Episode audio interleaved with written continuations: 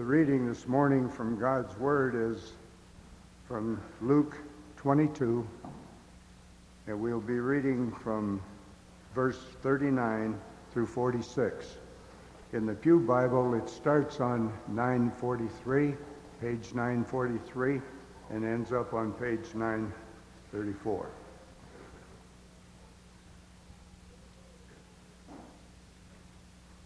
The scene is in the Garden of Gethsemane.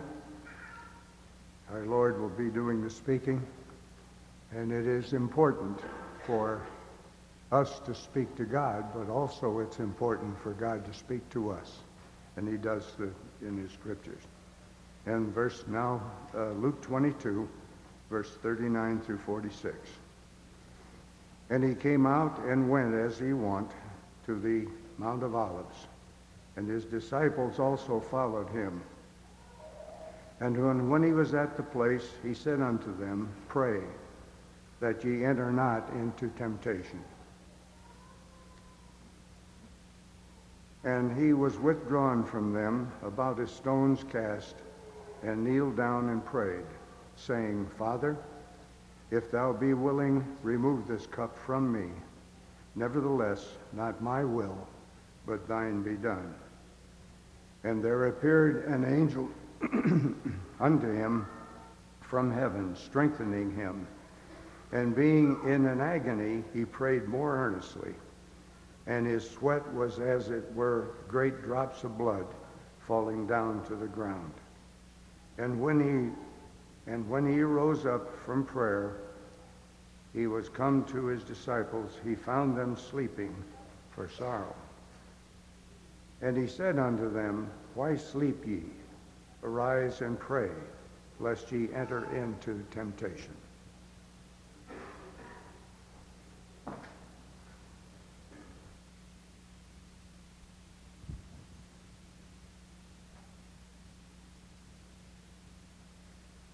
Good morning.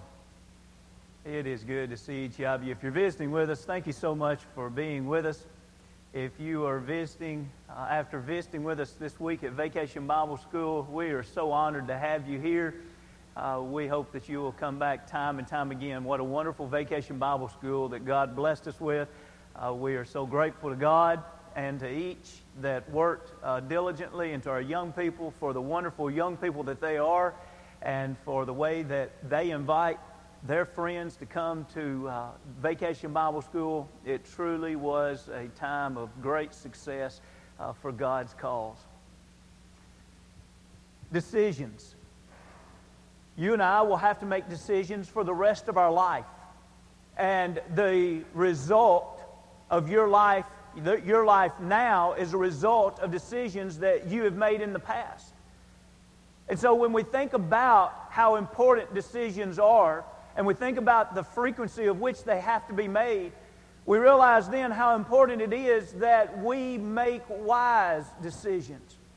Now, when we think about the time before Jesus dying on the cross, those few hours before, it's interesting to me sometimes how easy it is for you and I to skip over the part of agony. As a matter of fact, one of the songs we just sung said that he didn't shed any tears for his own grief, but sweat drops of blood for mine. I don't know if that's true. What I see in the scriptures is I see a Lord that agonized immensely, even for himself in that garden. Maybe I misunderstand the text. But what I see is that God had no problem revealing a fact that Jesus was going through a very difficult time of decision making. Now, I'm not suggesting to you that he changed his mind and he went back and he flip flopped back and forth, but I do know this. He celebrated the Passover with them. He instituted the Lord's Supper. He then washed their feet, and then he taught them in that how to be a servant. And then he taught them a new commandment that I give unto you to love one another as I have loved you. And so many times we then will say, and then he went to the garden and prayed, and after that he was arrested, betrayed, arrested, and went to Calvary. Isn't it interesting how quickly we can just pass over that garden experience? And isn't it interesting how we just we lump it under one broad category? He went there to pray. Or did he go there to find strength to face a decision that was so difficult in his life. We see words like deep sorrow. We see words like lying on his face. We see words of he prayed more earnestly. We see words like being in agony, he said. Friends, it just might be that this paragraph we've just had so capably read for us may be one of the most emotional passages in all of the Bible. Decisions have never been easy. Even for the perfect individual that walked the face of this earth. So, if decisions were not easy for our Lord, how could we ever think that it ought to be easy for me? I love God. I ought to not have to wrestle with decisions like this. I shouldn't be placed through so much agony. Well, if the only perfect individual that walked the face of this earth had to wrestle and had to agonize, why do I think I would be different? And so today we begin by thinking about the decisions that we'll have to make in our life. You know, it was interesting to me several weeks ago, just reading news, I came upon two articles of young people, but it was interesting how I read these articles just kind of back to back, and I thought, man, that's amazing. Two articles, so different, but yet both dealt with decisions. You see, the first article dealt with a little boy, and they didn't reveal his name because he was only 13 years old. He was the starting pitcher on a baseball team that had no losses for the year, and they had eight victories, and they were playing a team that only had one victory and all losses for the year. They lost that night. After they lost, this was just a few weeks ago in California, after they lost, a 15 year old was horsing around at a concession stand and he cut line in front of him. And so this boy began to have words with him. It said that neither of the young men had a past history of any serious problems. But yet, as they began to talk back and forth, I suppose maybe about the game, maybe about him cutting line, the 13 year old reaches in his bat bag, swings, crushing the knees of the 15 year old, and then comes down with the next blow that was devastating and took the young man's life to his head. He stood over by a fence, and his parents gathered around, and others gathered around the boy that had just been killed. His father said to him, Son, why did you do this? What did you do? And his father later told the newscast, he said, as I was talking to him, you could see that it started to dawn on him what he had done. And then he began to question himself. You know, it's a little bit late then to ask, What have I done? But isn't that how decisions work sometimes? We ask the right questions at the wrong time. We go too far in life before we back up and say, wait a minute, what should I be doing? How should I be acting? What should be my motives, my actions, my thoughts, my words? But yet, then, the next news article that I read, I read about a young girl about the same age. Her name is Diana. She grew up in Pakistan. She grew up as a Muslim. Her family is very devoted to the Islamic faith. She met a little girl named Mary. Mary taught her about Jesus Christ, and Diana wanted to become a Christian and did, in fact, do that. But yet, when her family found out about it, they began to persecute her. Her own family began to beat her until she would deny Christ, except the problem is she wouldn't deny Christ. Her uncle took her to a canal, a local canal, backed her up to the canal with a pistol to her head and said that she would have to denounce the faith in Jesus Christ. She refused to do that. Her uncle noticed that there was a poisonous black cobra swimming in the canal, thinking how much easier it would be instead of shooting her to push her off into the canal and let that become her demise. The snake, plus the fact she couldn't swim. He did it. She lived. And when individuals and reporters asked her about why she would do this, her answer was, If my Lord Jesus can die for me, surely I can suffer for him. What a decision. What a commitment. And today, we look at our Jesus as he was making decisions and as he was holding up to the commitment that he had made. We seem for those brief few passages that we have of him there in the Garden of Gethsemane, that in a sense could be called a garden of decision. And what I would like for you to think about is that it wasn't just that moment that led him there. You see, it was the fact that he had made a commitment to be faithful to his God and to endure the, the shame and the pain of the cross long before that Garden of Gethsemane. In other words, look with me, if you will, to Luke, the second chapter.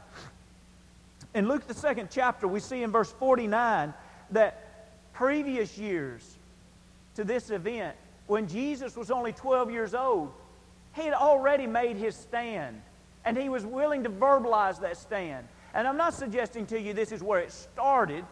Jesus had been faithful all along. Jesus never sinned. But yet, here, even at 12 years old, he's able to state clearly why he was on this earth and what he hoped to accomplish in his life. He said, as his mother and father had been hunting for him for a few days, as he had stayed back in the temple in Jerusalem, they finally found him. Luke 2 and 49, he said to them, Why did you seek me? Did you not know that I must be about my Father's business? So the idea of him staying faithful while in the Garden of Gethsemane is not unthinkable because he had made that commitment many, many years prior to that. Look with me, if you will, to Matthew, the fourth chapter. Also, to realize that there was an enemy, that Satan does work in opposition to us.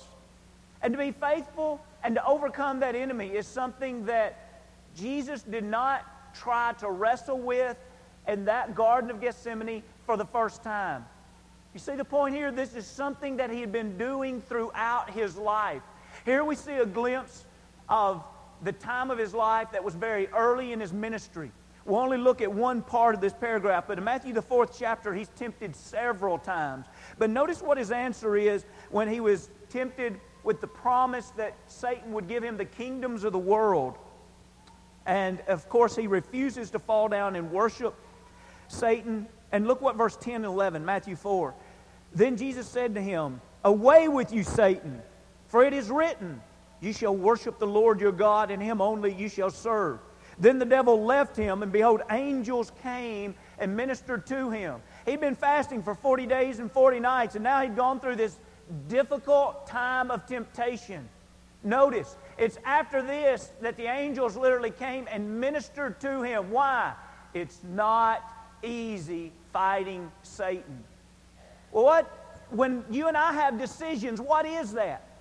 Oftentimes, decisions that relate to right and wrong, they are a fight against Satan. Why would I think that I'm going to face an enemy, but yet it wouldn't be agonizing, it wouldn't be tiring, it wouldn't be difficult? And so, Jesus, going into the Garden of Gethsemane, he knew that he wanted to stand on the side of God long before he ever entered into that garden. You see, his commitment to God was leading him there. He knew that he was opposed to Satan long before he ever entered that garden. His commitment was leading him there. But look with me, if you will, to John, the seventh chapter. And John, the seventh chapter, we see that his commitment was in spite of his family. John 7 and verse 5, this short little verse gives us insight that is really tremendous. It's revealing of some of the struggles that Jesus would have had in his early ministry. And John, the seventh chapter and verse 5, speaking about his flesh and blood brothers, his physical brothers, half brothers. He says, For even his brothers did not believe in him. Will your commitment lead you to a garden of decision? It depends how strong your commitment is. Is your commitment strong enough at this time that no matter what your family did right now, you would remain with God. Jesus, why do you follow the Heavenly Father? Oh, I do it because my brothers, they love God so much and they follow Him so faithfully, and so I just do it because they. No. Jesus stood alone at this point with his siblings. We don't know about his sisters, but here it clearly describes that his brothers did not follow or believe in him. How many times have you seen within families a spouse die? And the other spouse that appeared to be so faithful for years literally loses the way spiritually, and in a matter of time, they're unfaithful. How many times have you seen children that their parents become unfaithful and then they become unfaithful, or children become unfaithful and then parents become unfaithful? I'm not suggesting to you that what we're talking about this morning is easy. But I need to examine myself. And I beg you to examine yourself. If you found out today that no one in your family was going to serve God any longer, no one,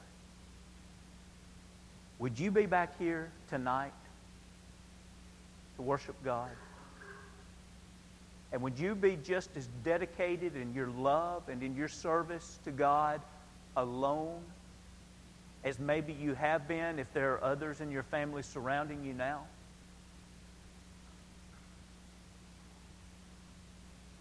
You see, Jesus had already proven great commitment before he ever reached that Garden of Gethsemane. Also, we see in the very same opening here of your Bible, if you look in John, the sixth chapter, he also proved this commitment in spite of rejection. It wasn't just his family, but there were many people that had been following him. And of course, they liked the fact that he could reproduce miraculously the bread for them, and they were following him apparently for the physical bread. And so he begins to call them to a spiritual commitment.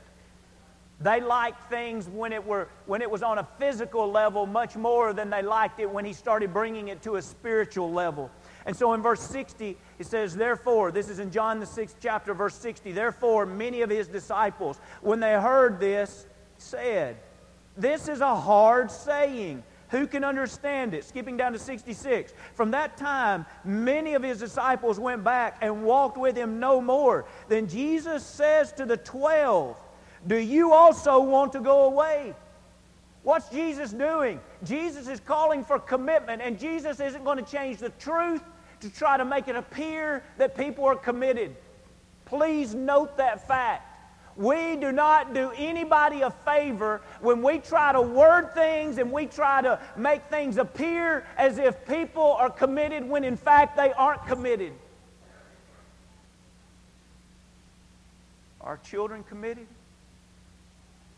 Call an ace an ace and a spade a spade. And if they're not, let's stop pretending that they are and let's have some serious talks about their commitment. A friend that you love, a friend that tries to give off the, the appearance that they're committed, but yet you're close enough friends, you know they're not. Do you love them enough to talk to them about the hypocrisy in their life? Do you love them enough to call them to commitment? Jesus didn't chase after these folks and say, wait a minute, wait a minute.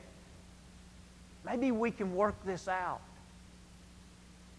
He let them turn their back on him because they were not committed to him. It's not easy. When we see others turning their back, it's not easy. But that's what Jesus did. So we see that his commitment is what led him to this garden. But please note that it was agony that met him in the garden. When we consider the agony that met him there, I'd like for you to turn also to Matthew, the 26th chapter. In Matthew, the 26th chapter, we see in verse 36, this same story, which is Matthew's account. And I'd like for you to notice the two descriptions in verse 37. And he took with him Peter and the two sons of Zebedee, and he began to be sorrowful. Notice that. He began to be sorrowful and deeply distressed. As we, have, as we have pointed out at the beginning of this lesson, Jesus is in great agony at this point. Jesus knows what the will of the Father is, and the will of the Father is to drink this cup, but yet there is the human side of him that is hoping some way that God could work it out so that that cup would not have to be drank. If you'll notice here in this same text, look in 39, we have a little greater insight to exactly what the prayers were that Jesus offered. Notice the word if in 39. He went a little further and he fell on his face and he prayed, saying, Oh, my Father, if it is possible, let this cup pass from me. Nevertheless, not as I will, but as you will. You think he's in distress? The very reason he came to this earth was to live and to die for us. During his life on this earth, he stated over and over and over that the scriptures must be fulfilled, that he would suffer and that he would die. Jesus knows what the cup is, but there's that human side that's begging, God, with you all things are possible. If it's possible, change this. How many times have we stood at bedsides of those that we've loved? Or how many times have relationships been at the point of breaking? How many times have we been in situations where we have said that same thing? God, you can do everything.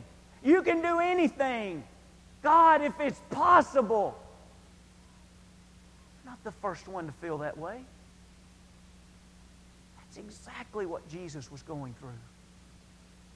But isn't it awesome that Jesus concludes his prayer with, Thy will be done, not mine? In other words, Jesus is saying, I'll stay with you no matter what. You see, in this, we see awesome humility and submissiveness. Humility is what leads us to pray. Submissiveness is what leads us to obey.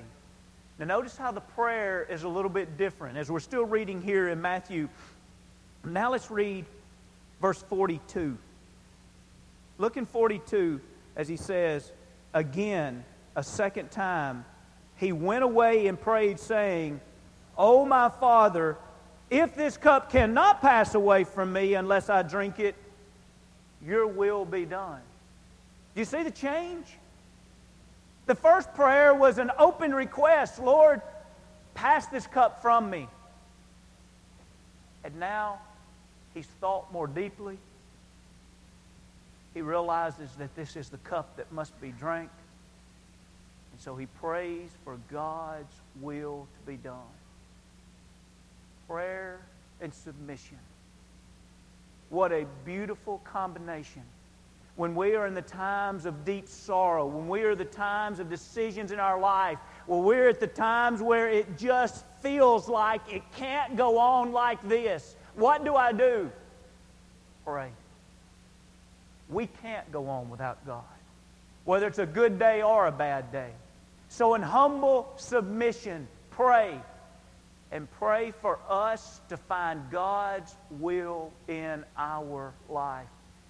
But I want you to please notice this final thing about the prayer. Did you notice as we go back to Luke 22 and 44? He prayed in agony. The way that's worded is just interesting to me. And being in agony, he prayed, Luke 22 and 44.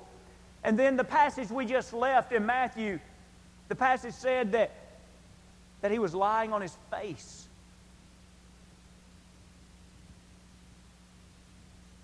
Jesus was wrestling. Jesus was agonizing. Jesus was going through a difficult time.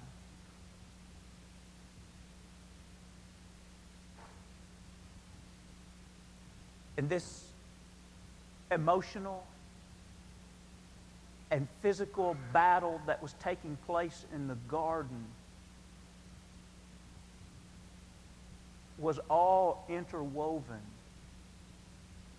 with prayer.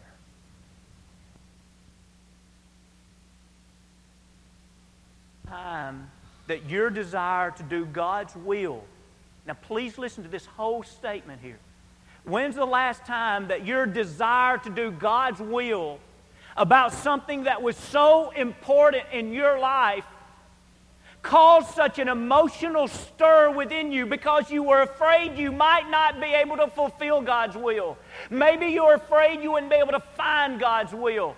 But it was such a stir to you, it was such a concern to you that in this situation that feels out of control, that feels so painful, more than anything, you want God's will to be done. And submissively, you're willing to obey God's will, but to find it and to do it. You are not just bowing your head, you're lying flat on the floor and you begin to perspire. When is the last time you and I have sweated in prayer? When's the last time the sweat were as if it were great drops of blood? How many discourses have you and I heard in our lifetime about whether or not that was really blood? Friends, our problem's not whether or not that was really blood. Our problem is finding enough commitment to God to say, I'm wrestling with Satan.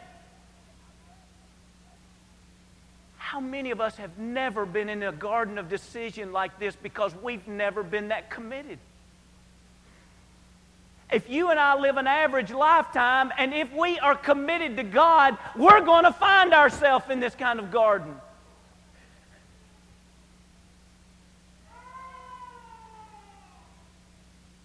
You remember in Genesis 32?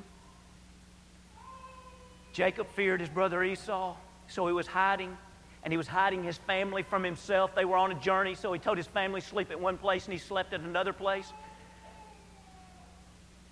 And as he slept, an angel of God came. And I know this story sounds strange if you've never heard it before, but he began to wrestle with him. And if you can imagine two wrestling all night long, how tired are you going to be? It's a physical match. And Jacob realizes that this individual is from God. And for whatever reason, the angel says, Day is about to break. You must turn me loose. And Jacob won't let go of him. He's in this battle for life. And you know what he says? I'll let you go if you will bless me. In the middle of this battle, he'd already struck his hip and dislocated his hip. And if you've ever had a dislocated joint, can you imagine your hip being dislocated and continuing to fight, continuing to hold on to the angel of God? And you could go to Jacob, and I believe you could say, Jacob, you were in a lot of pain. Why didn't you just let him go? And I still believe his answer would be, I wanted a blessing from God. I believe you could go up to Jesus and say, Jesus, why did you go through that agony in the garden? Why did you sweat? Why did you pray more earnestly? Why did you pray over and over and over? Why did you go through that? And he would say, I knew that the only way I could face the cross is I had to have blessings from God. Because it was there that it says angels came and ministered to him. Friends, God hasn't stopped answering prayers. God hasn't stopped ministering to us through prayers. And this morning, let's make sure that we never stop asking God to minister to us through prayer.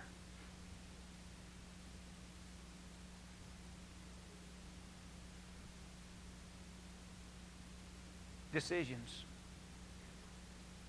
Life is full of them. Some are hard. But please don't ever back down from wrestling with that decision to find the truth of the matter. Let's do a little more wrestling. Let's do a little more agonizing. And the only way we can do that is if we're committed. This morning, let's leave here committed to God. Doesn't mean life is easy, but it means that we will always have the strength from God to find our way. If you've never been baptized into Christ for remission of your sins, won't you commit your life to Him today so that you can have those sins forgiven? If you have been baptized into Christ and you were committed at one time, but now you've lost your way, you need to confess sin and repent of those sins and let's pray forgiveness. Friends, let's leave here today being wholly committed and willing to agonize and even wrestle to make sure that we serve our God with all of our heart, soul, mind, and strength.